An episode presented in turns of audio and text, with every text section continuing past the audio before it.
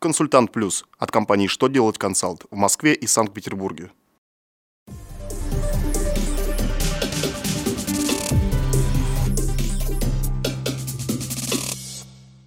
Добрый день! Для вас работает служба информации телеканала «Что делать ТВ» в студии Ольга Тихонова.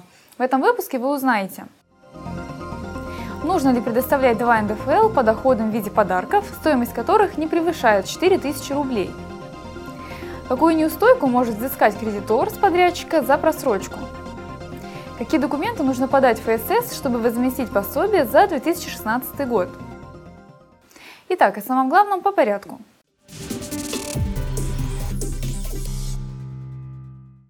Как известно, доходы в виде подарков не облагаются НДФЛ в сумме, не превышающей 4000 рублей в год.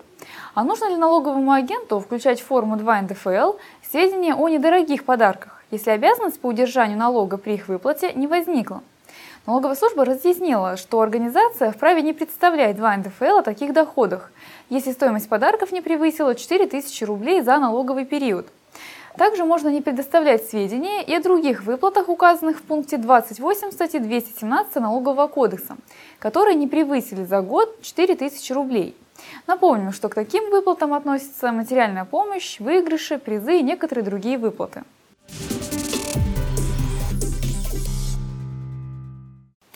Арбитражный суд Северо-Западного округа пришел к выводу, что за одно и то же нарушение условий договора кредитор вправе взыскать и договорной штраф, и пени – Вывод арбитражного суда основывается на позиции Пленума Верховного Суда Российской Федерации, касающейся соразмерности неустойки последствиям выявленных нарушений.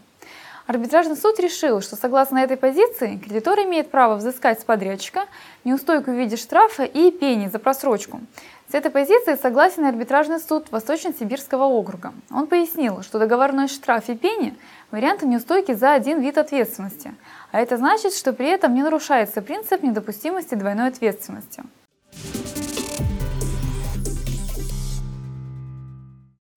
Если при подведении итога 2016 года сумма выплаченных пособий превысила сумму взносов, за возмещением нужно обратиться в фонд социального страхования.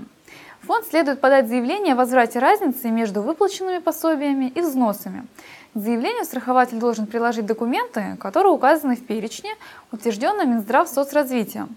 При этом страхователь не имеет права уменьшить взнос за 2017 год на разницу в суммах пособий и взносов, так как в этом случае по взносам появится недоимка.